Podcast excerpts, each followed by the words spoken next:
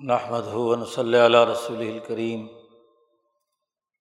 بعد فاعوذ باللہ من الشیطان الرجیم بسم اللہ الرحمن الرحیم قال اللہ تبارک و تعالی یا ایہا الذین آمنوا کونوا انصار اللہ کما قال عیسی بن مریم الحواریین من انصاری الی اللہ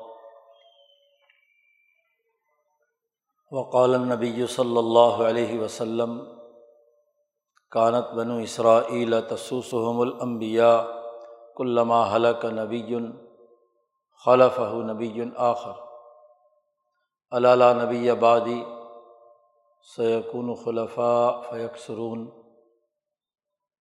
وقال النبی صلی اللہ علیہ وسلم، لا تزال طائفة من امتی قائمین الحق، لا یضرحم من خالفهم صدق اللہ مولان العظیم و صدق رسول النبی الکریم۔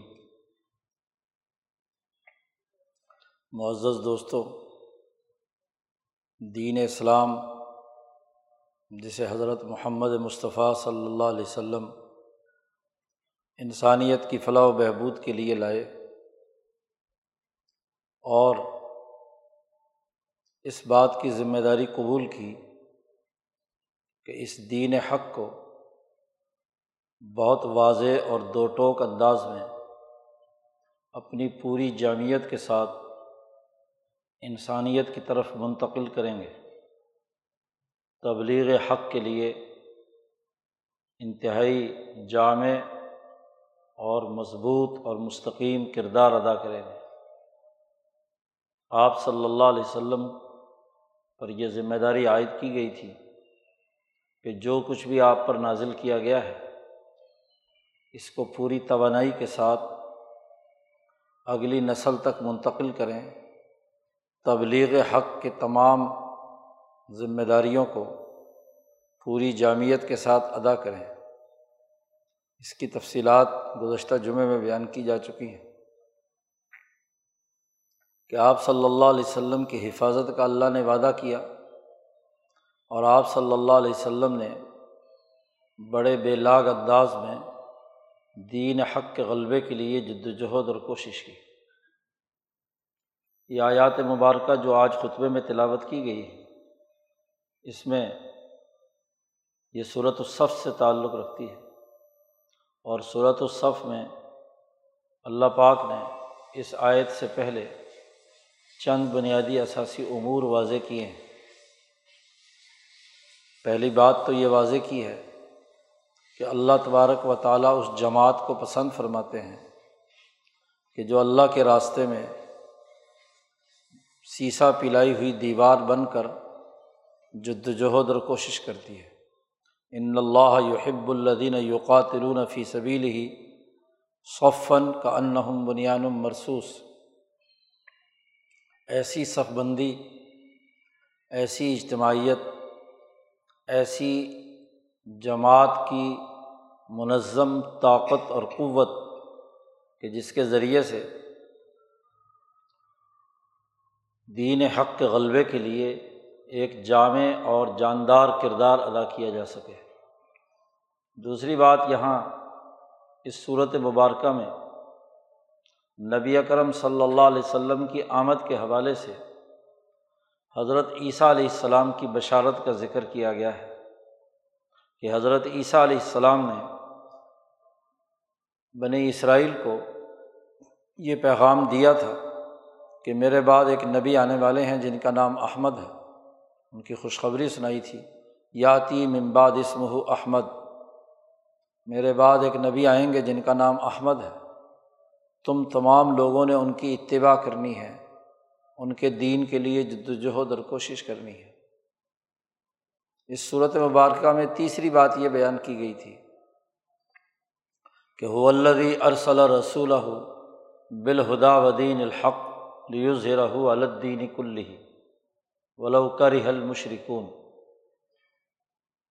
کہ نبی اکرم صلی اللہ علیہ وسلم کو اللہ نے دین حق دے کر بھیجا ہے۔ تاکہ اسے تمام ادیان پر غالب کیا جائے۔ یعنی جو نبی جن کے آمد کی حضرت عیسیٰ علیہ السلام نے خوشخبری سنائی ہے، ان کی ذمہ داری ہے کہ وہ دنیا میں بین الاقوامی سطح پر دین حق کا غلبہ ایسے قائم کریں کہ باقی تمام نظام ہے حیات اس کے سامنے مغلوب ہو جائے۔ یہ کام کیسے سر انجام پائے گا؟ اس کے لیے اللہ تبارک و تعالیٰ نے اس صورت کے دوسرے رقوع میں مسلمانوں کو اس بات کی دعوت دی ہے کہ تم سب مل کر ایسے طریقے سے ایمان لاؤ جس سے تمہاری نجات ہو جائے۔ اور نجات کا راستہ یہ بیان کیا ہے، ان کن تم تو بن اللہ اللہ پر تم ایمان لاؤ اور وہ تجاہدون فی سبیل اللہ۔ اور اللہ کے راستے میں تم جہاد اور جد وجہد اور کوشش کرو۔ یہ تمہارے لیے بہتر ہے اور کامیابی کا راستہ ہے۔ اس کے بعد آخری بات اس آیت مبارکہ کی صورت میں بیان فرمائی ہے۔ یا یہ الدین آ منو کون و انصار اللہ۔ اے ایمان والو، اللہ کے دین کے غلبے کی اس جد وجہد میں اللہ کے دین کو غالب کرنے کے لیے انصار بن جاؤ، مددگار بن جاؤ۔ اللہ کی طرف سے جو پیغام رسول اللہ صلی اللہ علیہ وسلم لے کر آئے ہیں، آپ صلی اللہ علیہ وسلم کی نصرت کرو۔ اور جب تم ان کی نصرت کرو گے، تو ضرور اللہ تبارک و تعالیٰ کا نظام بھی حرکت میں آئے گا۔ اور اللہ نے اپنے اوپر لازم کر لیا ہے۔ دوسری جگہ پر فرمایا وقان حقاً علینہ نثر المؤمنین اللہ نے فرمایا کہ ہم پر لازم ہو گیا ہے کہ ہم مسلمانوں کی مدد کریں گے۔ ان کی نصرت ہماری طرف سے بھی ہوگی۔ لیکن سب سے پہلے تمہیں انصار اللہ بننا ہے۔ اللہ کے لیے نصرت کا کردار ادا کرنے کی صلاحیت اور استعداد اپنے اندر پیدا کرنی۔ پھر بڑی ایک اہم بات فرمائی یہاں کہ اس طریقے سے اللہ کے دین کے غالب کرنے والے اور نصرت کرنے والے بن جاؤ۔ کما قال عیصبن مریم الحوارجین امن انصاری اللہ۔ جیسا کہ عیسیٰ علیہ السلام نے اپنے حوارین سے کہا تھا کہ من انصاری اللہ، کہ میری مدد، میری نصرت کرنے والا کون ہے؟ اللہ کی طرف جس راستے پر میں چل رہا ہوں، دین حنیفی اور دین ابراہیمی اور شریعت عیسوی کے تحت جس جد وجہد کے راستے پر میں ہوں، تو تم میں سے کون ہے جو میری مدد کرے گا؟ قال حواریون نحن انصار اللہ۔ تو حواریون نے سب نے کہا تھا کہ ہم آپ کے مددگار ہیں، ہم آپ کے انصار ہیں، آپ کی اس اجتماعیت کے لیے کردار ادا کریں گے۔ تو گویا کہ ان آیات مبارکہ میں مسلمانوں کو ایک حکم دیا جا رہا ہے کہ وہ اللہ کے دین کے غلبے کے لیے نصرت اور مدد کریں۔ اور یہ مدد ایک ایسی جماعت اور پارٹی کی صورت میں ممکن ہے جو بنیان مرسوس ہو کر سیسا پلائی ہوئی دیوار بن کر کردار ادا کرے۔ یہاں یہ بات اچھی طرح سمجھنے کی ہے۔ کہ ایک ولایت ہے اور ایک نصرت ہے۔ دونوں کے درمیان بڑا بنیادی سا فرق۔ ہے اللہ پاک نے ایک جگہ پر ارشاد فرمایا ہے کہ جو لوگ کفر اور ظلم کا ارتکاب کرتے ہیں، قیامت کے دن ان کا نہ کوئی ولی ہوگا اور نہ ہی کوئی نصیر ہوگا۔ ایک نصیر کا لفظ فرمایا ہے اور ایک ولی کا لفظ فرمایا ہے۔ ولی کا تعلق ولایت سے ہے، حکومت سے ہے، اتھارٹی سے ہے۔ رسول اللہ صلی اللہ علیہ وسلم یا دیگر تمام امبیا علیہم السلام جب اپنے اپنی قوموں میں رسول بنا کر بھیجے گئے تو وہ دراصل اتھارٹی رکھتے تھے۔ گویا کہ ان کی حکومت تھی۔ خلافت باطنہ قائم کرتے ہیں کہ ایک ایک فرد کو جوڑ کر اپنی اجتماعیت تشکیل دیتے ہیں اور خلافت ظاہرہ قائم کرتے ہیں، خلافت ظاہرہ کے قیام کے لیے جد وجہد کرتے ہیں، جیسے موسا علیہ السلام نے کی داود اور سلیمان علیہ السلام نے کی، حضرت یوسف علیہ السلام نے کی۔ اسی لیے حضرت یوسف علیہ السلام کے واقعے میں فرمایا، انت ولی فت دنیا والآخرہ۔ اللہ تبارک و تعالیٰ کے سامنے دعا کرتے ہوئے یوسف علیہ السلام نے اللہ کو اپنا ولی قرار دیا ہے۔ کیونکہ اس کائنات کی اصل حقیقت اور ولایت اور حکمرانی تو اللہ کے قبضے میں ہے۔ اللہ کے نائب بن کر نبی پوری امت کے لیے حکمران اور ولی بنتے ہیں۔ نظام ولایت کا قائم کرتے ہیں، حکمرانی قائم کرتے ہیں۔ تو امبیا علیہم السلام دراصل ولایت کے اس مقام پر فائز ہوتے ہیں کہ جہاں ان کی زبان سے نکلا ہوا جملہ، ان کا بتایا ہوا قانون، انہوں نے جتنے عوامر و نواحی ارشاد فرمائے ہیں، وہ لوگوں پر نافذ العمل ہے۔ کسی کو اس کی خلاف ورزی نہیں کرنی۔ گویا کہ امبیا علیہم السلام پر اتھارٹی ہوتی ہے، طاقت اور قوت ہوتی ہے۔ دنیا میں کسی بھی کام کو پورا کرنے کے لیے یا کسی بھی نتیجے کو اخذ کرنے کے لیے دو ہی راستے ہیں۔ ایک حکومت اور اتھارٹی آپ کے پاس ہو، جس فرد واحد کے پاس اتھارٹی ہے، حکمرانی ہے اور اس کے پاس ایک مضبوط سیکورٹی فورس ہے۔ وہ اپنی بات بنوا لے گا۔ جو حکم جاری کرے گا وہ نافذ العمل ہوگا۔ جو خلاف ورزی کرے گا اس کو سزا دی جائے گی۔ اور بات جو بیان کی گئی ہے سسٹم جو واضح کیا گیا ہے، اس پر ہر حال میں اپنی طاقت اور قوت سے عمل درآمد کرائے گا۔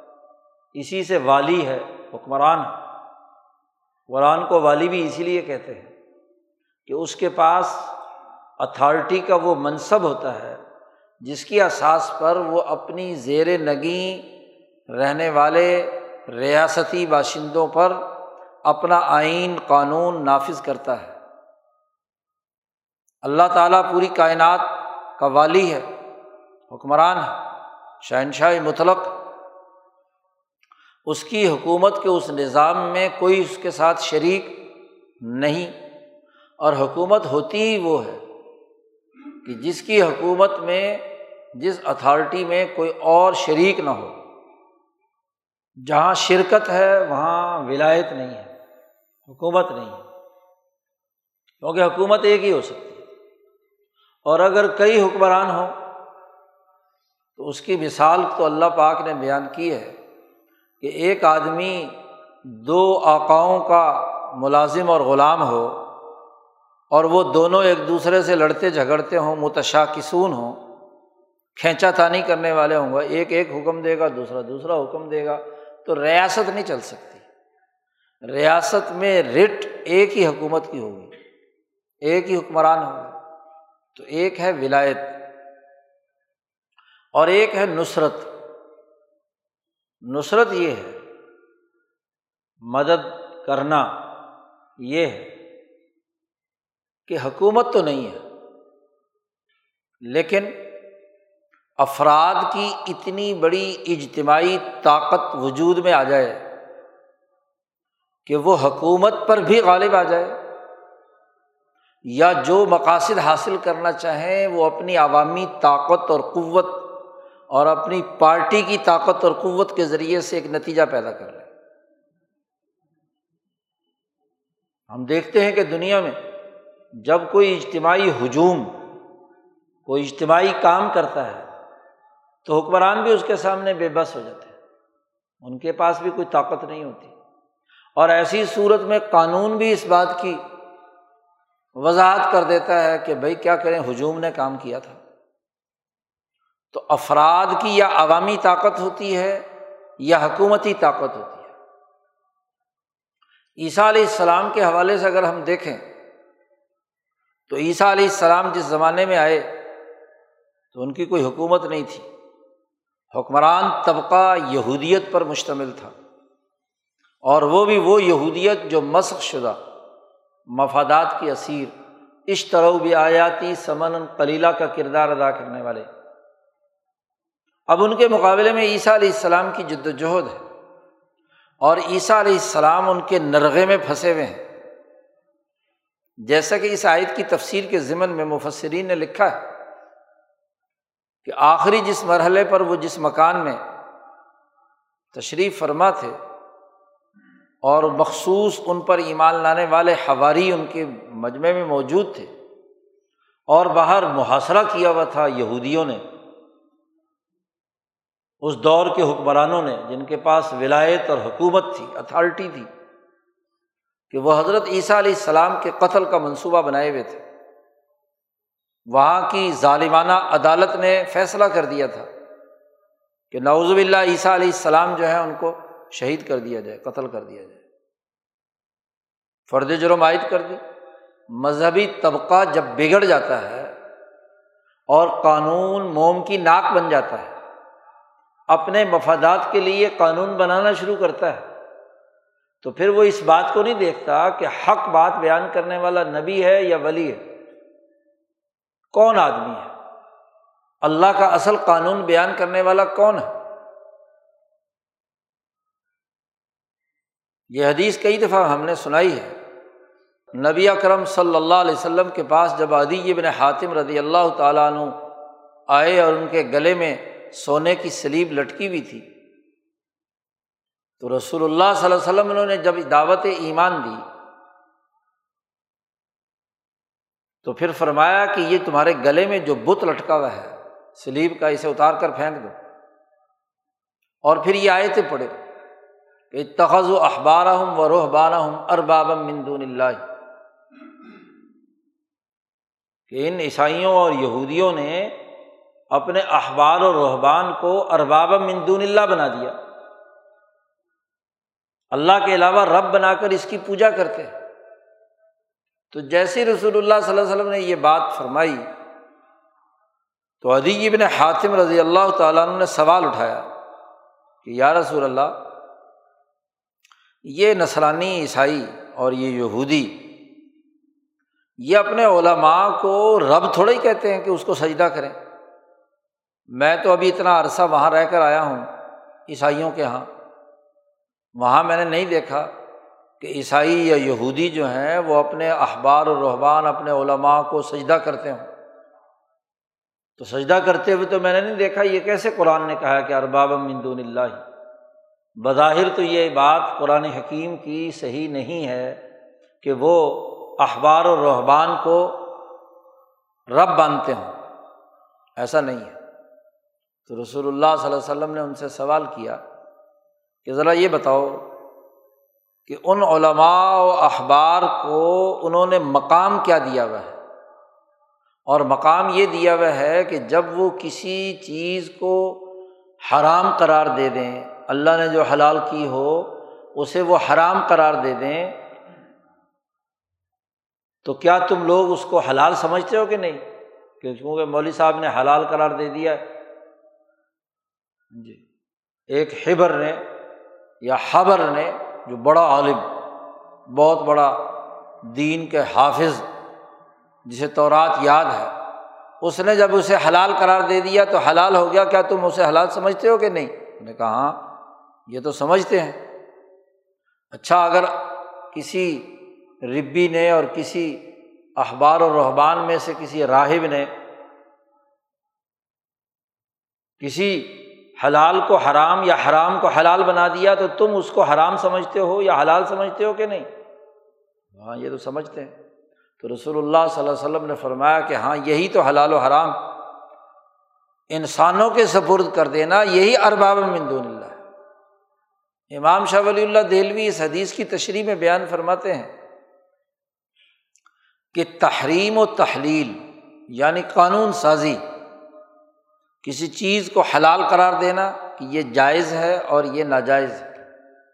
قانون کی نظر میں یہ عدل ہے، یہ ظلم یہ صحیح ہے، یہ غلط ہے۔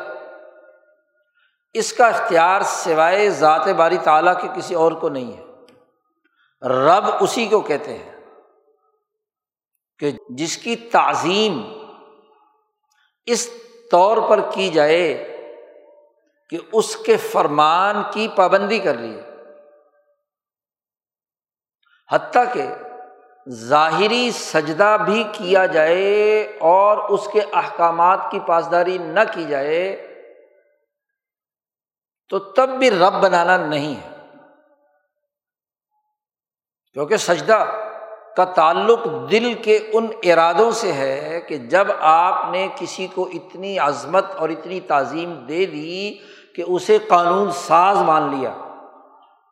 حلال و حرام کرنے کے اختیارات اس کے مان لیے۔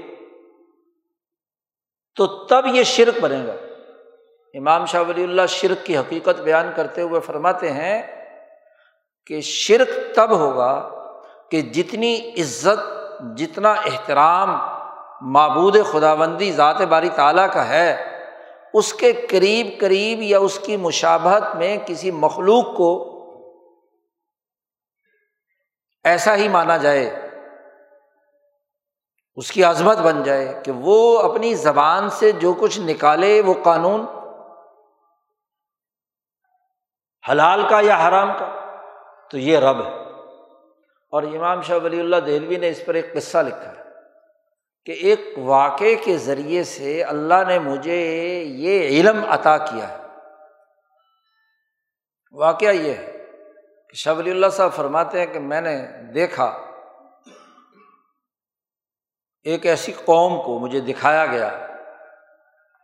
خواب میں کہہ لیں یا عالم مثال میں کہہ لیں، مجھے دکھایا گیا کہ ایک چھوٹی سی مکھی ہے، باریک سی۔ اور زہریلی مکھی ہے، انتہائی۔ وہ ایک جگہ پہ بیٹھی ہوئی ہے اور اپنے پروں کو اور دم کو ہلا رہی ہے، مکھیوں کی عادت ہوتی ہے۔ اور میں نے دیکھا کہ لوگ، بہت سارے لوگ اس کو سجدہ کر رہے ہیں۔ لوگ سجدہ کر رہے ہیں۔ تو مجھ سے غیب سے پوچھا گیا کہ ان کے بارے میں تیری کیا رائے ہے؟ کیا خیال ہے ان کے بارے میں؟ یہ مشرق کرا پائیں گے؟ ان کے دل کی حالت کی طرف دیکھو کہ حالت کیا ہے ان کے دل کی۔ کیا یہ اس مکی کے پر یا اس کی دم اور اس کے بازو جو ہل رہے ہیں، اس کے احکامات کی یہ پاسداری کر رہے ہیں، یہ بھی اپنی دم ہلا رہے ہوں، یا اپنے آپ کو ہاتھ پاؤں ہلا رہے ہوں، یہ تو سجدہ میں پڑے ہوئے ہیں اس کے سامنے، اس مکھی کے سامنے۔ اس کے زہر کے اثر سے بچنے کی نیت سے خدا سمجھ کر نہیں، تعظیم کا وہ انتہا نہیں، ایک چھوٹی سی مکھی کیا خدا ہو سکتی ہے؟ تو وہ تو ممکن ہے وہ کاٹتی ہوگی، زہریلی مکھی کاٹتی ہے بندہ فارغ ہو جاتا ہے، اس نے کہا چلو جی مکھی کو کیا کرو؟ سجدہ کر کے اس سے جان بچاؤ کہ ہمیں نہ کاٹ۔ جی آج کل وائرس وائرس کا چکر بھی ہے۔ تو وہ کیا ہے؟ اس کے سامنے سجدہ ریز ہو گیا۔ تو شاہ صاحب کہتے ہیں کہ اس موقع پر میرے قلب پر علم توحید اور علم شرک، حقیقت شرک اس کا نزول کیا گیا۔ شرک تب پیدا ہوگا کہ جب کسی کو ایسا طاقتور مانا جائے کہ وہ اس کے احکامات، اس کی اتھارٹی تسلیم کر لی جائے قانون سازی کے سلسلے میں، سسٹم چلانے کے سلسلے میں۔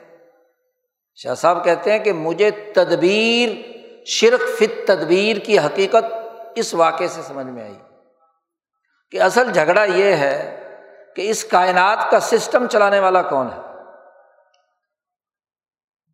ورنہ تو اللہ کو بدی السماواتی والارض اور خالق السماواتی والارض سب مانتے ہیں، مکے کے مشرق بھی مانتے تھے۔ اصل چیز جو تھی وہ کہ اس سسٹم کو چلانے والی اتھارٹی کون ہے۔ اس کے لیے قانون کون بنائے گا، سیاسی نظام کون چلائے گا معاشی سسٹم کون چلائے گا؟ معاشرتی نظام کون تشکیل دے گا؟ انسانوں کی قسمت کا صحیح یا غلط فیصلہ کون کرے گا؟ اگر اللہ کے علاوہ کسی اور انسان کو یہ تمام اختیارات دے دیے جائیں تو یہ ارباب مندون اللہ یہ اللہ کے مقابلے میں کسی دوسرے کو رب ماننا ہے، یہی شرک تو جب قومیں مسق ہو جاتی ہیں اور ان کے حکمران طبقے اور ان کے دانشور اور اہل علم طبقے، ان کے علماء اور رحبان جب اللہ کے مقابلے میں تحلیل و تحریم، حلال و حرام، جائز ناجائز، عدل و انصاف کے معیارات خود طے کرنے لگے، تو یہی خرابی کی بات ہے۔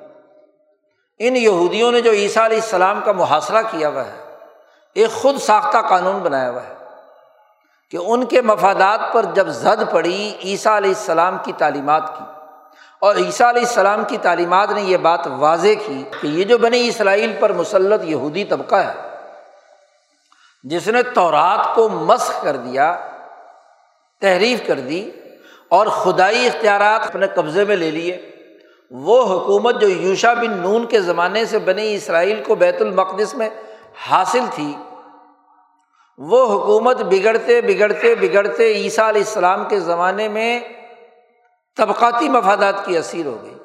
سرمایہ داروں، لٹیروں، مفاد پرستوں، انسان دشمنوں کی ایجنٹ بن گئی، قانون بھی ان کے مفاد کا اور سسٹم بھی ان کے مفاد کا۔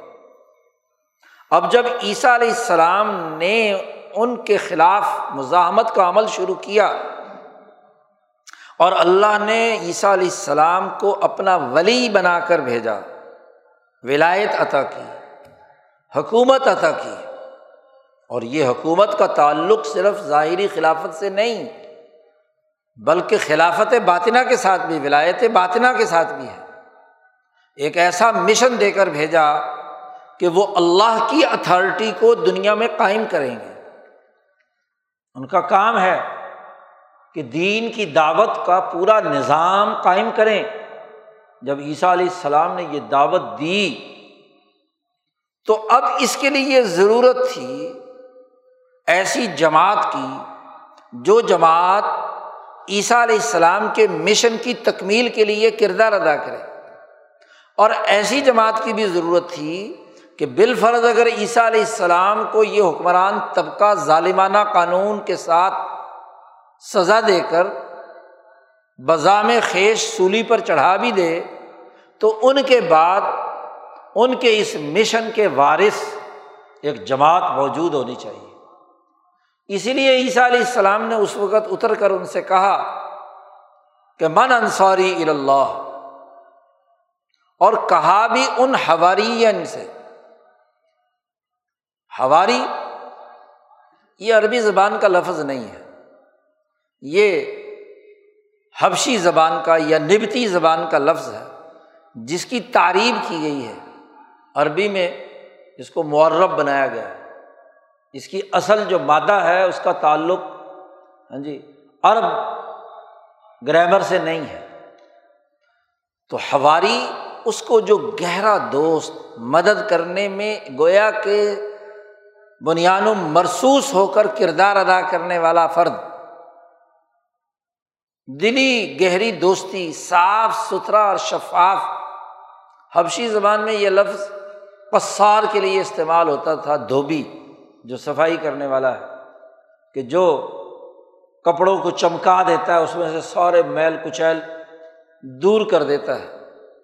تو امبیا کی صحبت سے جو ان کے قریب لوگ ہوتے ہیں اور وہ ان کے مشن میں رنگے جاتے ہیں ویسے ہی جیسے اس نبی کے قلب کے اندر جذبہ موجود ہوتا ہے، وہ ہواری ہے۔ خود نبی اکرم صلی اللہ علیہ وسلم کی حدیث ہے کہ ہر نبی کا ایک ہواری ہے۔ یہ ہواریوں کی ایک جماعت ہے، لکلی نبی ہواری وہ ہواری زبیر حضرت زبیر ابن العوام رضی اللہ تعالیٰ عنہ کے بارے میں حضور صلی اللہ علیہ وسلم نے فرمایا کہ میرا ہواری زبیر ہے۔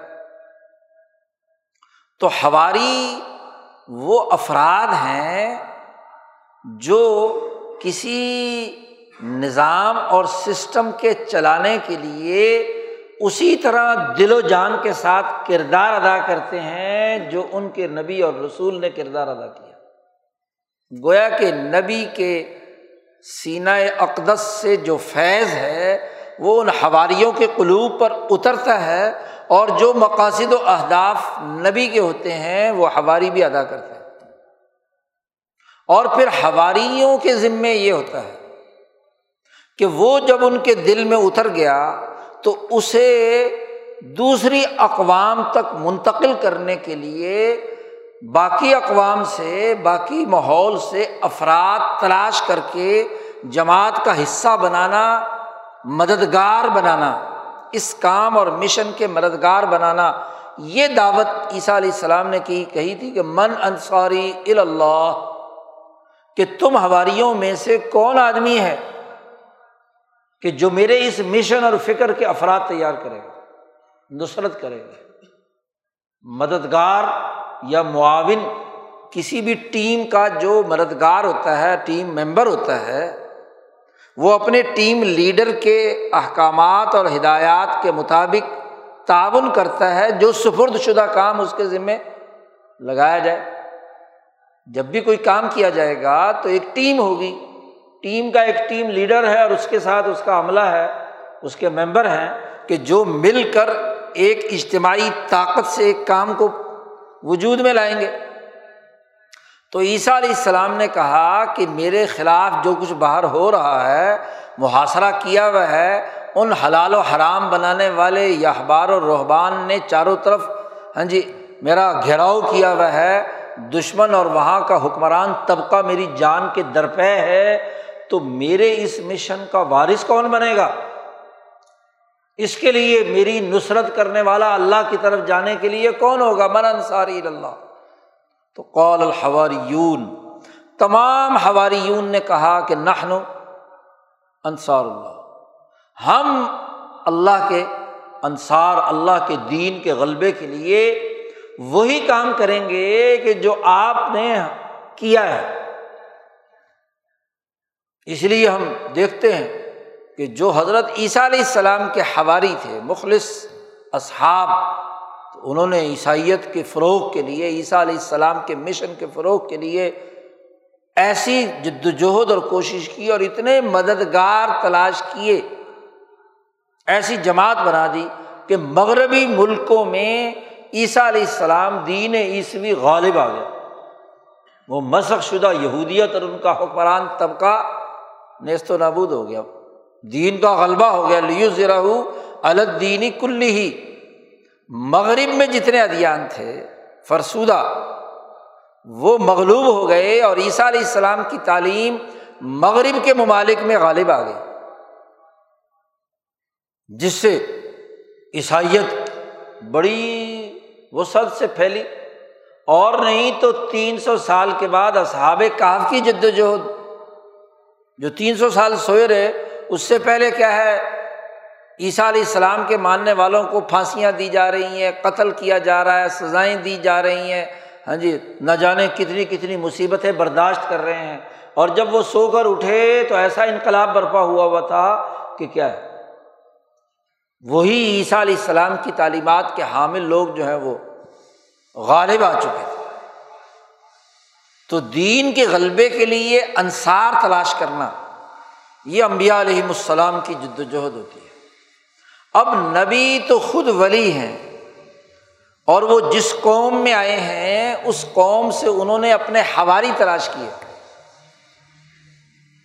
یہ بنیادی مشن جماعت بنانے کا، انصار بنانے کا بنیاد مرسوس اجتماعیت قائم کرنے کا یہ امبیا السلام کا رہا ہے۔ خود قرآن نے ابراہیم علیہ السلام کے حوالے سے کہا ہے۔ کہ قطقان القم اس وطن حسنۃ فی ابراہیم ولدین ماہو ابراہیم اور ان کی جماعت، یوسف اور ان کی جماعت موسا اور ان کی جماعت، داود اور سلیمان اور ان کی جماعت، عیسیٰ علیہ السلام اور ان کے حواری۔ تو یہ جماعتی طاقت سے تبلیغ حق دنیا میں قائم ہوتی ہے، غلبہ ہاں جی دین اسی بنیاد پر ہوتا ہے۔ اظہار دین تمام ادیان اور نظاموں پر جماعت کی اسی اجتماعی طاقت سے وجود میں آتا ہے۔ شروع میں وہ ایک فرد ہوتا ہے۔ جیسا کہ گزشتہ ضمعے میں ذکر کیا تھا کہ رسول اللہ صلی اللہ علیہ وسلم پر جب یہ آیت نازل ہوئی کہ بلغ ما انزل الیک، تو آپ صلی اللہ علیہ وسلم نے فرمایا، انما انا واحد میں اکیلا ہوں، کئی فاسنا ہوں میں کیسے کام کروں گا؟ جی تو اللہ پاک نے کہا کہ کام تو کرنا ہے، یہ نہیں ہو سکتا۔ وہ علم تفعل فما بلغتا رسالہ تھا باقی رہا لوگوں کا معاملہ، تو اس میں ہم آپ کی تحفظ کریں گے، حفاظت کریں گے۔ اسی تناظر میں، اس آیت کی تفسیر میں مفسرین نے وہ واقعہ بھی لکھا ہے کہ جب نبی اکرم صلی اللہ علیہ وسلم نے مدینے کے لوگوں کو دعوت دی تھی حج کے موسم میں۔ پہلی دفعہ بارہ آدمی مسلمان ہوئے اور وہ اگلی دفعہ ستر بہتر کے قریب آدمی بیت عقبہ ثانیہ میں تشریف لائے تو وہاں رسول اللہ صلی اللہ علیہ وسلم نے ان تمام کے سامنے تقریر کرتے ہوئے یہ بات کی کہ اللہ نے مجھے تبلیغ حق کی ذمہ داری دی ہے، لیکن یہ قریش مجھے اللہ کا یہ پیغام اور اس کی تبلیغ کرنے نہیں دے رہے۔ میرے راستے میں رکاوٹیں کھڑی کر رہے ہیں۔ تو تم میں سے کون ہے جو مجھے ٹکانا دے اور میری نصرت کرے؟ میری مدد کرے۔ تو ان ستر آدمیوں نے کہا کہ اے اللہ کے رسول، ہم آپ کی مدد کریں گے۔ ہم وہی بات کہیں گے جو عیسیٰ علیہ السلام کے حواریوں نے کہی تھی کہ نہ انصار اللہ۔ ہم آپ کی مدد کریں گے۔ ہم آپ کو دعوت دیتے ہیں کہ آپ مدینہ منورہ تشریف لائیے۔ یسر آئیے ہمارے پاس۔ آپ صلی اللہ علیہ وسلم نے عہد کیا کہ شرط میرے ساتھ طے کرو۔ شرائط طے ہوئی مدینہ جانے کے لیے نصرت کے حوالے سے۔ اسی کو بیت کہتے ہیں۔ اور بیت کے وہ تمام الفاظ جو نبی کرم صلی اللہ علیہ وسلم نے ان سے کہلوائے عبادہ ابن سامد رضی اللہ تعالیٰ عنہ کی جو روایت ہے۔ عبادہ ابن سامد رضی اللہ تعالیٰ عنہ وہ فرد ہیں کہ جب پہلی دفعہ دس بارہ آدمی مسلمان ہوئے تھے تو انہوں نے رسول اللہ صلی اللہ علیہ وسلم سے عرض کیا تھا کہ مدینہ میں اس دین حق کے پھیلاؤ کے لیے اور ہم جو مسلمان ہو چکے ہیں ہمیں دین کی تعلیم کے لیے ایک مبلغ اور ایک معلم کی ضرورت ہے۔ تو کسی بندے کو ہمارے ساتھ بھیج دیں۔ مدینہ منورہ میں اگلے ایک سال میں انہوں نے اتنی تبلیغ حق کی، اتنا آپ نے وہاں جد وجہد اور کوشش کی کہ اگلی دفعہ حج کے موسم میں ستر اسی آدمی آئے ہیں نبی اکرم صلی اللہ علیہ وسلم کے ساتھ بیت کرنے کے لیے، مسلمان ہونے کے لیے۔ گویا کہ سال بھر کی جد وجہد سے ستر مزید آدمی پیدا کر لیے۔ جی۔ تو وہ نبی اکرم صلی اللہ علیہ وسلم کے پاس لے کر آئے تھے۔ عبادہ ابن سامد فرماتے ہیں کہ اس موقع پر نبی اکرم صلی اللہ علیہ وسلم نے ان سے کہا کہ تالو ابا یہ حکم آؤ میں تم سے بیت لیتا ہوں کہ تم شرک نہیں کرو گے ذنا نہیں کرو گے چوری نہیں کرو گے غیبت نہیں کرو گے بہتان تراشی نہیں کرو گے وغیرہ وغیرہ۔ جو حدیث کے الفاظ ہیں بیت توبہ میں ہاں جی جو کہے جاتے ہیں، وہ تمام الفاظ نبی کرم صلی اللہ علیہ وسلم نے دہرائے۔ اور یہ بات بھی آپ صلی اللہ علیہ وسلم نے رکھی کہ مجھے اگر تم وہاں لے جا رہے ہو، تو تم پر شرط عائد ہوگی کہ تم میری مدد کرو گے، میری حفاظت کرو۔ گے اللہ کی عصمت اور اللہ کی حفاظت اپنی جگہ پر ہے، لیکن اس دین کے غلبے کے لیے تمہیں اللہ کا حق یہ ہے کہ تم اس کے ساتھ شریک نہیں ٹھہراؤ گے۔ اور میرا حق یہ ہے، رسول اللہ صلی اللہ علیہ وسلم نے فرمایا کہ تم میری حفاظت کرو گے۔ اور یہ بھی تم پر لازمی ہوگا کہ اگر میں کسی چیز سے تمہیں روکوں تو تم رک جاؤ گے۔ اور میں کسی کام کے کرنے کا حکم دوں تو تمہیں وہ کرنا ہوگا۔ گویا کہ حکومت، حکمران وہی ہوتا ہے۔ کہ جو حکم دے اس کی بات مانی جائے گی اور جو حکم نہ دے اس کی بات اس کام کو نہیں کیا جائے گا۔ گویا کہ تمہیں میری حکومت قبول کرنی ہوگی۔ تو ان صحابہ نے کہا، یا رسول اللہ اللہ کی شرط بھی آپ نے لگا دی، آپ نے اپنی شرط بھی لگا دی، ہمارا کیا ہوگا؟ ہمارے لیے بھی تو کچھ لکھیں اس شرط نامے میں ہمیں اس سے کیا فائدہ حاصل ہوگا؟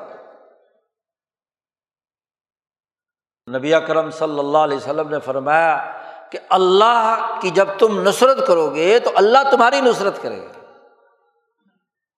تمہاری مدد کرے گا، تمہیں غالب کرے گا۔ تمہارا نظام قائم ہوگا، دنیا اور آخرت کی بھلائی ہوگی تمہارے لیے۔ اسی لیے یہ جو مدینہ میں اوس اور خزرج کے قبیلے کے یہ لوگ مسلمان ہوئے تھے، ان کو انصار بھی اسی لیے کہا جاتا ہے۔ کہ انہوں نے رسول اللہ صلی اللہ علیہ وسلم کی نصرت کی یعنی وہ طاقت اور قوت پیدا کی کہ جس طاقت اور قوت کے ذریعے سے کیا ہے، مکے کی جو ولایت اور حکمرانی تھی وہ ٹوٹی، پارٹی بنی، اجتماعی طاقت بنی۔ اب یہی طاقت اور قوت ہے جو رسول اللہ صلی اللہ علیہ وسلم کو دعوت دے رہی ہے کہ آپ یسرف تشریف لائیں۔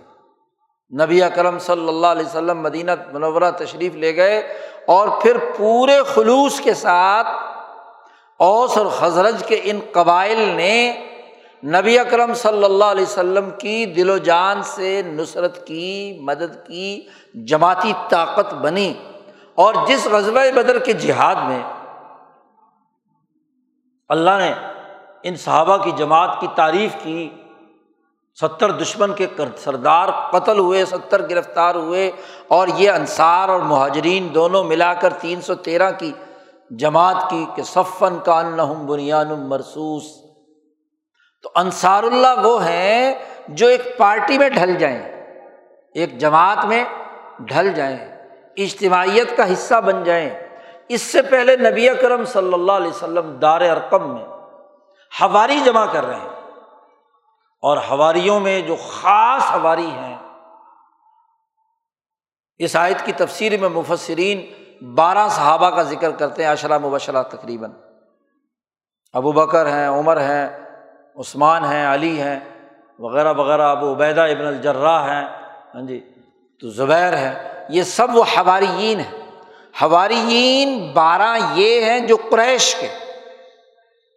اور قریش کے جو لوگ ہیں، جو نبی اکرم صلی اللہ علیہ وسلم کا خاندان اور مکے کی طاقت اور قوت ہے، وہ اپنے ہی قریش کے ظالموں کو راستے سے ہٹا کر قریش کی ایسی حکومت قائم کرتے ہیں، جو بلا تفریح رنگ، نسل، مذہب تمام کے لیے کام کرتی ہے۔ رحمت اللہ کا وہ فریضہ سر انجام دیتی ہے، جو رسول اللہ صلی اللہ علیہ وسلم نے سر انجام دیا۔ اب یہ قریش کی طاقت اسی لیے ہمیشہ رسول اللہ صلی اللہ علیہ وسلم کے بعد وہ ولایت کے منصب پر فائز رہی جی۔ اور یہ انصار، یہ نصرت کے منصب پر فائز رہے۔ جماعت کی اجتماعی طاقت، معاون، مددگار، پوری جماعت کا ایک حصہ۔ گویا کہ اللہ نے، جیسے رسول اللہ صلی اللہ علیہ وسلم نے فرمایا کہ اللہ نے نسل آدم میں سے ابراہیم کو منتخب کیا، ابراہیم میں سے آگے ہاں جی فلاں فلاں میرے قبیلے کو منتخب کیا، بنو کنانا کو منتخب کیا، ہاشم کو منتخب کیا، قریش منتخب کیا اور قریش کی حکمرانی قائم ہوئی اور اس میں سے مجھے منتخب کیا۔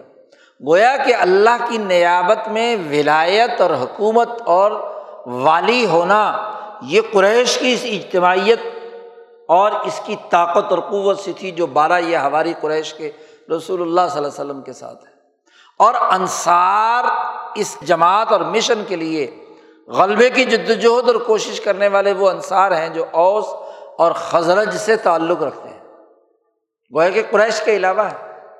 اور پھر اس پوری جماعت کے ذریعے سے دنیا بھر کے قبائل، دنیا بھر کے اقوام وہاں سے انصار تلاش کیے گئے۔ جی۔ گویا کہ اصل اتھارٹی تو رسول اللہ صلی اللہ علیہ وسلم کی ہے۔ قیامت تک کے لیے رسول ہے۔ اب یہاں کونو انصار اللہ کا مطلب یہ ہے کہ دنیا بھر میں نئی اقوام، نئی نسلوں، نئی اقوام میں سے ایسے افراد تلاش کیے جائیں جو اس غلبہ دین کے نظریے کی اجتماعی طاقت کا حصہ بنے اس کے مددگار بنے اس کے مطابق اپنے اپنے علاقوں میں، اپنے اپنی نسلوں میں، اپنے اپنی قوموں میں حکومت قائم کرے۔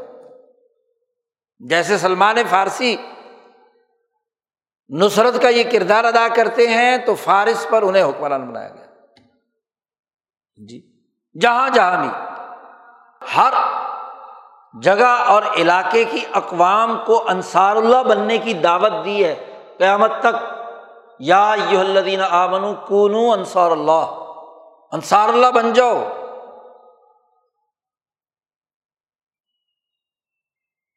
اللہ کی نصرت کے لیے کردار ادا کرو۔ جماعتی طاقت پیدا کرنے کا حکم دیا گیا۔ جب بھی سچے امبیا اور ان کے جانشین پیدا ہوتے ہیں تو اکیلے ہوتے ہیں۔ نما آنا واحد۔ لیکن وہ اپنے ساتھ انصار کی ایک بہت بڑی جماعت اور طاقت اور قوت پیدا کر کے اس دین حق کے غلبے کے لیے جد وجہد اور کوشش کرتے تو جماعت بنانا اور جماعت بنانے کے لیے ضروری ہے کہ وہ بنیاد مرسوس ہو، منظم ہو امبو نہ ہو، ہجوم نہ ہو، بلکہ منظم ہو۔ ایک نظم و ضبط میں پروئی بھی ہو۔ اور پھر اس جماعت کا کام اللہ کی نصرت کرنے کا کیا مطلب ہے؟ اللہ کی نصرت کرنے کا مطلب یہ ہے کہ اللہ نے اس کائنات کے لیے، اپنی حکمرانی کے اس نظام اور تدبیر کے لیے جو بنیادی اثاثی اصول متعین کر دیے ہیں، حلال و حرام سے متعلق، عدل و ظلم سے متعلق، نیکی بدی سے متعلق، اس کے مطابق اللہ کے اس سسٹم کو چلانے والی ایک جماعت چاہیے۔ مردگار جماعت چاہیے، نظام چاہیے۔ کیونکہ دنیا میں کام تو انسانوں کے ذریعے سے ہونا ہے۔ اسی لیے انسانوں میں سے انسان کو نبی بنا کر بھیجا جاتا ہے بشر کو۔ اور وہ اپنے ساتھ انصار اللہ بناتے ہیں۔ اور وہ کام کیا ہے؟ یہ بڑی اہم بات ہے جسے سمجھنے کی ضرورت ہے۔ اللہ کی نصرت کا مطلب کیا ہے؟ امام شاہ ولی اللہ نے ایک حدیث کی تشریح میں اس حقیقت کی وضاحت کی ہے۔ ایک حدیث آتی ہے۔ عام طور پر لوگ سناتے ہیں اسے۔ کہ نبی اکرم صلی اللہ علیہ وسلم نے فرمایا کہ اس دعا، اس بد دعا اور اللہ کے درمیان کوئی حجاب حائل نہیں ہوتا۔ مظلوم کی پکار اور اس کی دعا عرش تک پہنچتی ہے، اگرچہ کافری کیوں نہ ہو مظلوم۔ شاہ صاحب اس حدیث کی تشریح میں بیان فرماتے ہیں کہ اللہ تبارک و تعالیٰ نے کائنات کا جو تدبیری نظام جاری فرمایا ہے وہ عدل پر مبنی۔ اسی عدل ہی کا تقاضا ہے کہ اللہ نے جو فرشتے اس کائنات کا نظام چلانے کے لیے مقرر کیے ہیں، وہ ہمیشہ عدل و انصاف کے مطابق تمام کام کرتے ہیں دنیا میں۔ اور اسی لیے کہ جو کائنات کا عالمگیر نظام ہے، اس نظام کے ذریعے سے اس مظلوم کی وہ دعا انسان ہے، اس پر ظلم ہوا ہے، اس مظلوم کی دعا کو فرشتے ہاں جی معمولی سے وقت میں اتنی برق رفتاری سے پہنچاتے ہیں کہ اللہ نے سسٹم ایسا بنایا ہوا ہے کہ جب مظلوم دل سے آہ نکالے تو وہ سیکنڈوں میں کیا ہے؟ عرش تک پہنچ جائے۔ سسٹم مختلف چیزیں ہوتی ہیں نا جو مختلف مراحل سے گزر کر مرکز تک پہنچتی ہیں، حکمرانوں تک پہنچتی ہیں۔ اور ایک ایسی جناب والا لائن ہوتی ہے جس سے فوراً جو حکمران کو پتہ چل جائے کہ کیا ہے۔ ہاں جی براہ راست لائن ہوتی ہے کہ جس سے فوری طور پر پتہ چل جائے کہ ہوا کیا ہے، معاملہ کیا ہوا۔ تو وہ براہ راست اللہ تک رسائی کا ایک سسٹم موجود ہے۔ اس سسٹم کی وجہ سے جیسے ہی مظلوم کے دل سے آہ نکلتی ہے اور وہ جب اللہ کو پکارتا ہے تو اس کا وہ پورا کا پورا نظام حرکت میں آ جاتا ہے۔ اللہ تک پہنچتی اور اللہ نے اس کے بدلے کے لیے جو نظام بنایا ہوا ہوتا ہے وہ فوری طور پر حرکت میں آتا ہے۔ تو شاہ صاحب فرماتے ہیں کہ اسی نظام ہی کے تناظر میں اللہ کا یہ وصف بیان کیا گیا ہے کہ وہ عزیز انتقام، ظالموں سے انتقام لینے والا ہے اور ظالموں پر کیا ہے؟ طاقتور اور زبردست اس کے اندر وہ بہت طاقت اور قوت ہے کہ کوئی ظالم اس سے بچ نہیں سکتا۔ لیکن دنیا میں چونکہ سزا و جزا کے لیے اللہ نے ایک سسٹم مقرر کیا ہے۔ اگر تو وہ سسٹم ایسا قریبی ہو کہ فوراً ہی کیا ہے، اس ظالم کی گردن دبوچنی پڑے تو دبوچی جاتی ہے۔ نہیں تو سسٹم اپنا کام شروع کر دیتا ہے۔ دنیا میں سزا ملے یا آخرت کے اندر وہ سزا کا نظام جس سے جتنی دور دیر ہوتی جاتی ہے، اس کی سزا میں اتنا ملٹی پلائی وہ ہوتا رہتا ہے کیونکہ اسباب کے کو کے سسٹم کو توڑنا اللہ تعالیٰ پسند نہیں کرتا۔ بلند تجد علیہ سنت اللہ تبدیلا اللہ کا سسٹم تبدیل نہیں ہوتا۔ تو کسی وجہ سے اگر ظالم بچا پھر رہا ہے یہاں، تو اس کے اوپر جو سزا ہے وہ بھی اسی طرح ملٹی پلائی ہو رہی ہے۔ اور وہ سزا ایک وقت میں ضرور آ کر رہنی ہے۔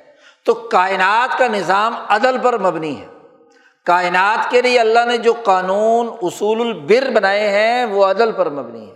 اور جو الاسم قرار دیے ہیں، وہ تبھی ہیں جب وہ ظلم اور نا انصافی اور کفر اور شرک کی حالت تک پہنچ جائے۔ تو انصار اللہ کا مطلب کیا ہے؟ کہ اللہ نے جو نظام عدل کائنات کے لیے بنایا ہے، نبی اپنے حواریوں سے کہہ رہے ہیں۔ نبی اپنے ماننے والوں سے کہہ رہے ہیں کہ اللہ کے اس تدبیری نظام کے لیے دنیا کے اندر ایسے انصار، مددگار، اس سسٹم کے مددگار تلاش کرو۔ اس سسٹم کو دنیا میں قائم کرنے والی ایسی انتظامیہ اور حکومت بناؤ کہ جس کے ذریعے سے وعد انصاف کا نظام قائم ہو۔ جی۔ اب جیسے مثلاً رسول اللہ صلی اللہ علیہ وسلم نے وہ جماعت تیار کی، تین سو تیرہ کی۔ شبری اللہ صاحب فرماتے ہیں کہ مکے کے ان ظالموں کا نبی اکرم صلی اللہ علیہ وسلم کی بےسط سے پہلے اور کیسر و کسرا کے مظالم اس دنیا پر اتنے بڑھ گئے تھے اور مظلوموں کی اتنی آہیں عرش الہی تک پہنچ چکی تھیں کہ اس کی بنیاد پر اللہ عربوں پر، اجمیوں پر غضبناک ہو گیا۔ اور اللہ نے فیصلہ کیا کہ اب ان ظالموں کی گردن توڑنے کی ضرورت ہے، ان کی جڑ کاٹنے کی ضرورت ہے۔ تو اللہ نے محمد مصطفیٰ صلی اللہ علیہ وسلم کو دنیا میں مبوس کیا، ان کے ذمے کام لگایا کہ ان ابو جہلوں کو راستے سے ہٹا دو، ان کی جڑ کاٹ دو تاغوتی قوتوں کا خاتمہ کر دو۔ اور رسول اللہ صلی اللہ علیہ وسلم نے اپنے اس کام کے لیے یہ انصار اللہ کی جماعت صحابہ کی بنائی۔ دار ارکم میں بیٹھ کر مکہ مکرمہ میں، اور پھر عقبہ کے اندر بیٹھ کر ان انصار میں، حوث و حضرت میں، پھر مدینہ میں بیٹھ کر وہ طاقت اور قوت پیدا کی، جس نے بدر میں ایک جماعت بن کر اللہ نے جو انتقام کا فیصلہ جی کئی سال پہلے کر لیا تھا، اس کا اظہار کیا ہے؟ اب سامنے آ گیا کہ یہ ستر بڑے بڑے سردار اس حکومت کے راستے سے ہٹا دیے گئے۔ اس کا اظہار ایسے انصار اللہ اور ہماری وجود میں آ گئے عمر فاروق اور ابو بکر صدیق کے زمانے میں کہ صحابہ کی پوری جماعت کیسر و کسرا کی گردن اڑانے کے لیے میدان میں عمل میں اتر سسٹم توڑ دیا اور اللہ نے جو عدل کے قوانین بیان کیے تھے، اللہ نے جو صحیح اصول اور ضابطے حلال و حرام سے متعلق بیان کیے تھے ان کا سسٹم قائم کر دیا۔ انصار اللہ کا کام یہ ہے کہ وہ ایسی سیسا پلائی ہوئی دیوار بن کر جد وجہد اور کوشش کریں، کردار ادا کریں کہ جو آگے چل کر اللہ کے نظام کو دنیا میں غالب کرنے کے لیے کردار ادا کرے پھر یہاں ایک اور بڑی اہم بات فرمائی کہ عیسیٰ علیہ السلام کی مثال دے کر مسلمانوں سے کہا ہے کہ تم انصار اللہ بن جاؤ۔ جی تم اللہ کی مدد کرنے والے بن جاؤ۔ عیسیٰ علیہ السلام، عیسیٰ علیہ السلام کی جد وجہد کا جو بنیادی رخ ان کی اپنی زندگی میں تھا، وہ ادب تشدد کے اصول پر افراد تیار کرنے کا بھائی، چند افراد اس مکان میں جمع ہیں، جہاں حضرت عیسیٰ علیہ السلام لوگوں سے پوچھ رہے ہیں کہ من انصاری اللہ۔ چاروں طرف حکومت اور ظالم اور ظلم و تشدد اور پھانسی دینے کے یہاں تک وہ لگے ہوئے ہیں، ساری کی ساری قوم۔ کہ جہاں صرف چند آدمی ایک مکان کے اندر حضرت عیسیٰ علیہ السلام کے۔ اور وہاں فرما رہے من انصاری اللہ اور ہواریوں نے جب کہا کہ نہنو انصار اللہ، تو انہوں نے ابتدائی دور میں جتنی بھی جد وجہد اور کوشش کی عیسیٰ علیہ السلام کے ہواریوں نے، وہ عدم تشدد کے اصول پر تھی، پارٹی بنانے پہ تھی۔ اس عدم تشدد کا یہ مطلب نہیں کہ کبھی لڑنا نہیں ہے۔ جب موقع آئے گا تو اس وقت تو ہوگی لڑائی۔ اسی لیے تو اس صورت میں یہاں مومنین سے کہا گیا ہے کہ کیا تمہیں نہ بتایا جائے کہ نجات کا راستہ کہ تم ایسی تجارت جس کے ذریعے سے تم کامیاب ہو جاؤ کہ تم اللہ پر ایمان لاؤ اور وہ تجاہدون فی سبیر اللہ اللہ کے راستے میں جہاد کرو۔ اگر جد وجہد کا ایک راستہ جماعت سازی کا مرحلہ ہے، تو وہ جماعت سازی یا نصرت الہی کا کام عدم تشدد کے اصول پر ہو اور جب بن جائے اور موقع ملے اور خلافت ظاہرہ قائم ہو جائے، تو پھر ایک سسٹم کے تحت پرائیویٹ طور پر لڑائی جہاد وغیرہ نہیں، اس سسٹم کے تحت جد وجہد اور کوشش کرنے کا عمل کتال کا بھی ہوگا۔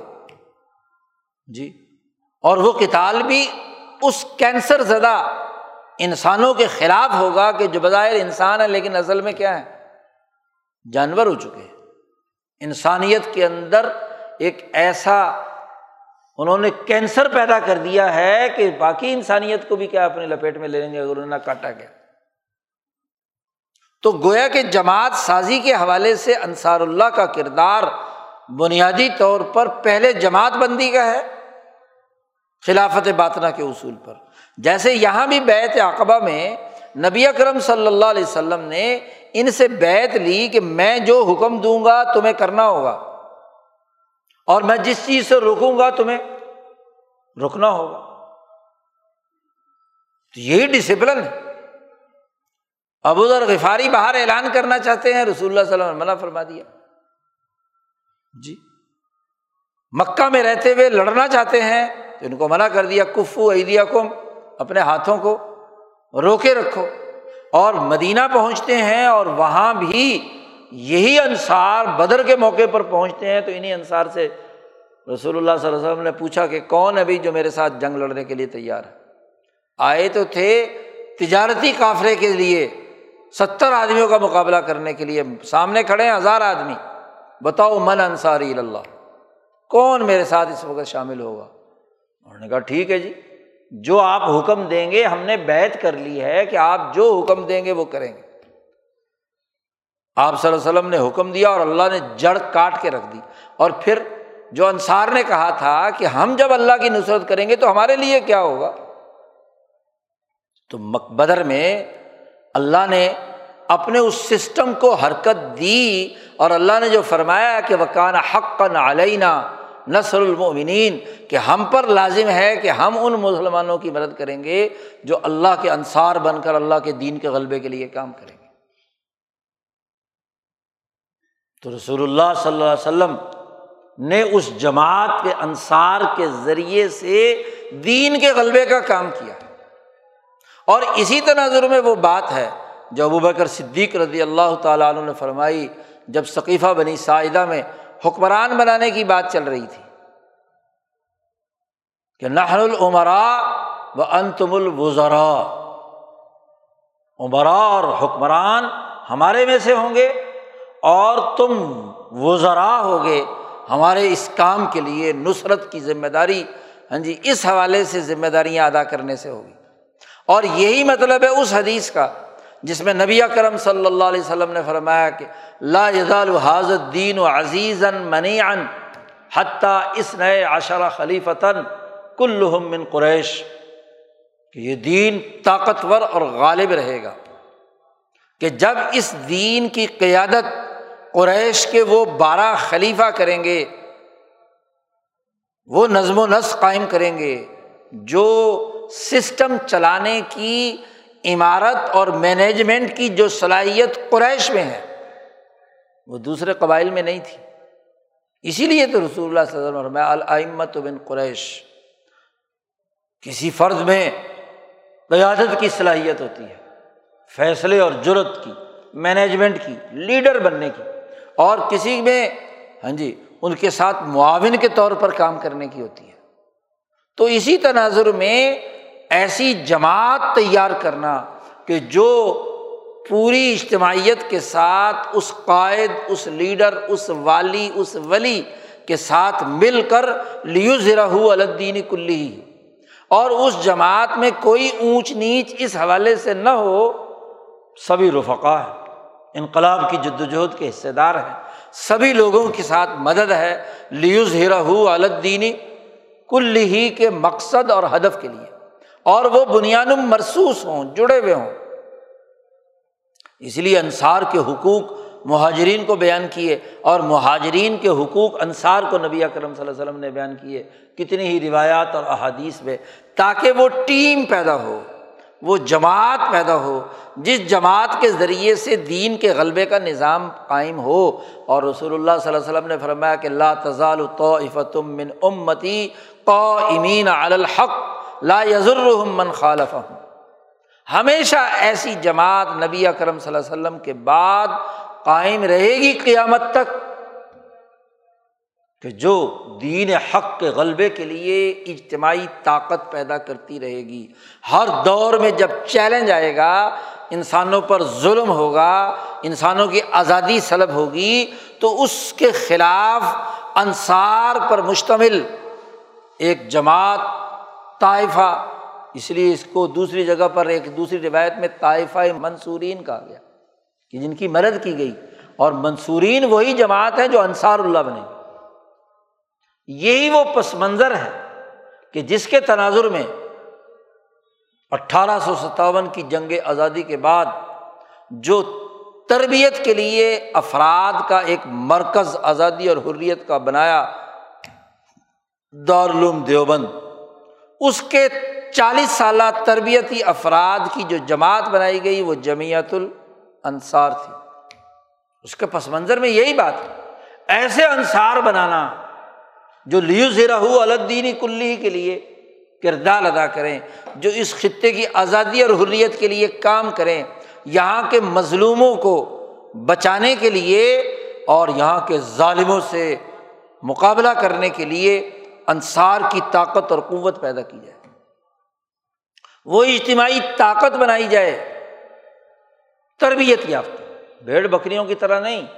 اس لیے فضلائے دارالعلوم کی جمع اجتماعیت بنائی گئی تھی کہ جو علم حاصل کر چکے ہیں، ان کا اب نظریہ ہونا چاہیے کہ یہ جو تم نے جو کچھ تعلیم حاصل کی ہے، اس کا مقصد اور ہدف لیوز ہرہ الدینی کل ہی اسی لیے اس کے تاسیسی اجلاس میں، پہلی میٹنگ میں مولانا عبید اللہ ستائیس رمضان کو جو پہلی میٹنگ ہوئی تھی، تیرہ سو ستائیس ہجری میں تو اس تاریخ میں جو مولانا سندھی نے پہلا خطاب فرمایا تھا، تو اس خطاب میں شاہ ولی اللہ صاحب کی وہ عبارت نقل کی تھی کہ وہ لوگ جو خلافت باطنا کے تناظر میں عدم تشدد کے اصول پر دین کے غلبے کی جماعت بنانے کے لیے کردار ادا کریں گے، اس کی پوری عبارت جو اس میں فیوز الحرمین میں ہے اور تفہیمات الہیہ میں ہے۔ شاہ ولی اللہ صاحب کی یہ عبارت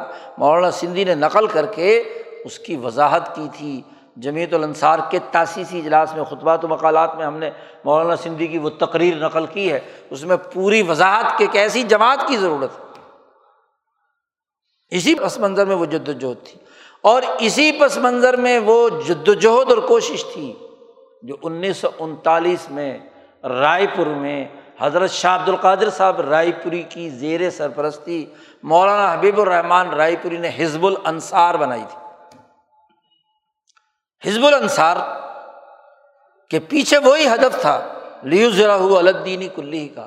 وہی انصار اللہ والا، وہی جمیعت الانصار والا، وہی صحابہ کی اس عظمت کی بنیاد پر بنیاد مرسوس ایک منظم پارٹی اور جد وجہد اور اس کے تاسیسی اجلاس میں جو اس کے قواعد و ضوابط اور اس کا اغراض و مقاصد مولانا حبیب الرحمٰن رائے پوری نے لکھے تھے۔ ہاں جی وہ انسانیت کی اساس پر ظلم ختم کرنا، عدل قائم کرنا، انسانوں کو آزادی دلانا، ان کو اللہ کے ساتھ جوڑنا، ان کے باقی امور پوری تفصیل کے ساتھ وہ ہم نے شعور آ گئی مجلہ میں پورے اغلاظ و مقاصد حزب الانصار کے شائع کیے تھے۔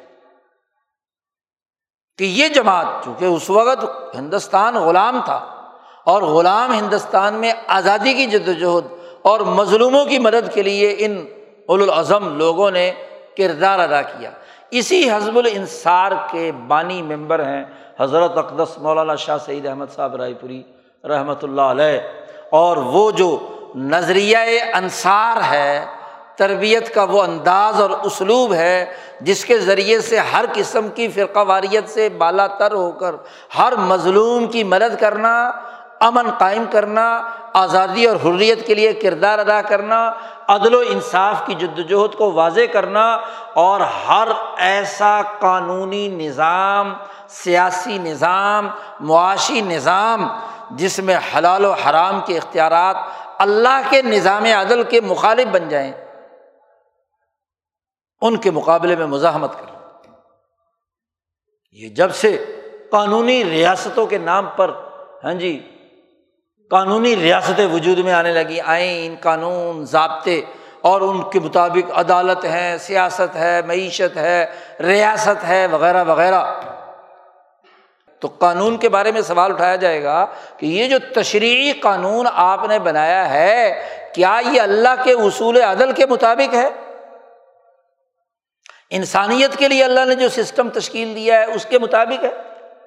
یہ جو سرمایہ پرستی کا معاشی نظام اور اس کے قوانین اور ضابطے اور پورا ہاں جی معاشی ڈھانچہ اور بینکنگ سیکٹر تم نے قائم کیا ہے، کیا یہ ظلم پیدا کرنے والے قوانین سے تعلق رکھتا ہے یا عدل سے متعلق قانون ہے؟ پہلے تو قانون کو چیلنج کرو۔ کہ یہ قانون جو ہے، یہ اخبار و رحبان کا پیدا کرتا ہے۔ جی۔ وہ احبار احبان جو ارباب مندون اللہ بن کر بیٹھ گئے۔ وہ حکمران جو اللہ کے مقابلے میں خود رب بن کر بیٹھ گیا، جو سسٹم کو کنٹرول کر رہا ہے۔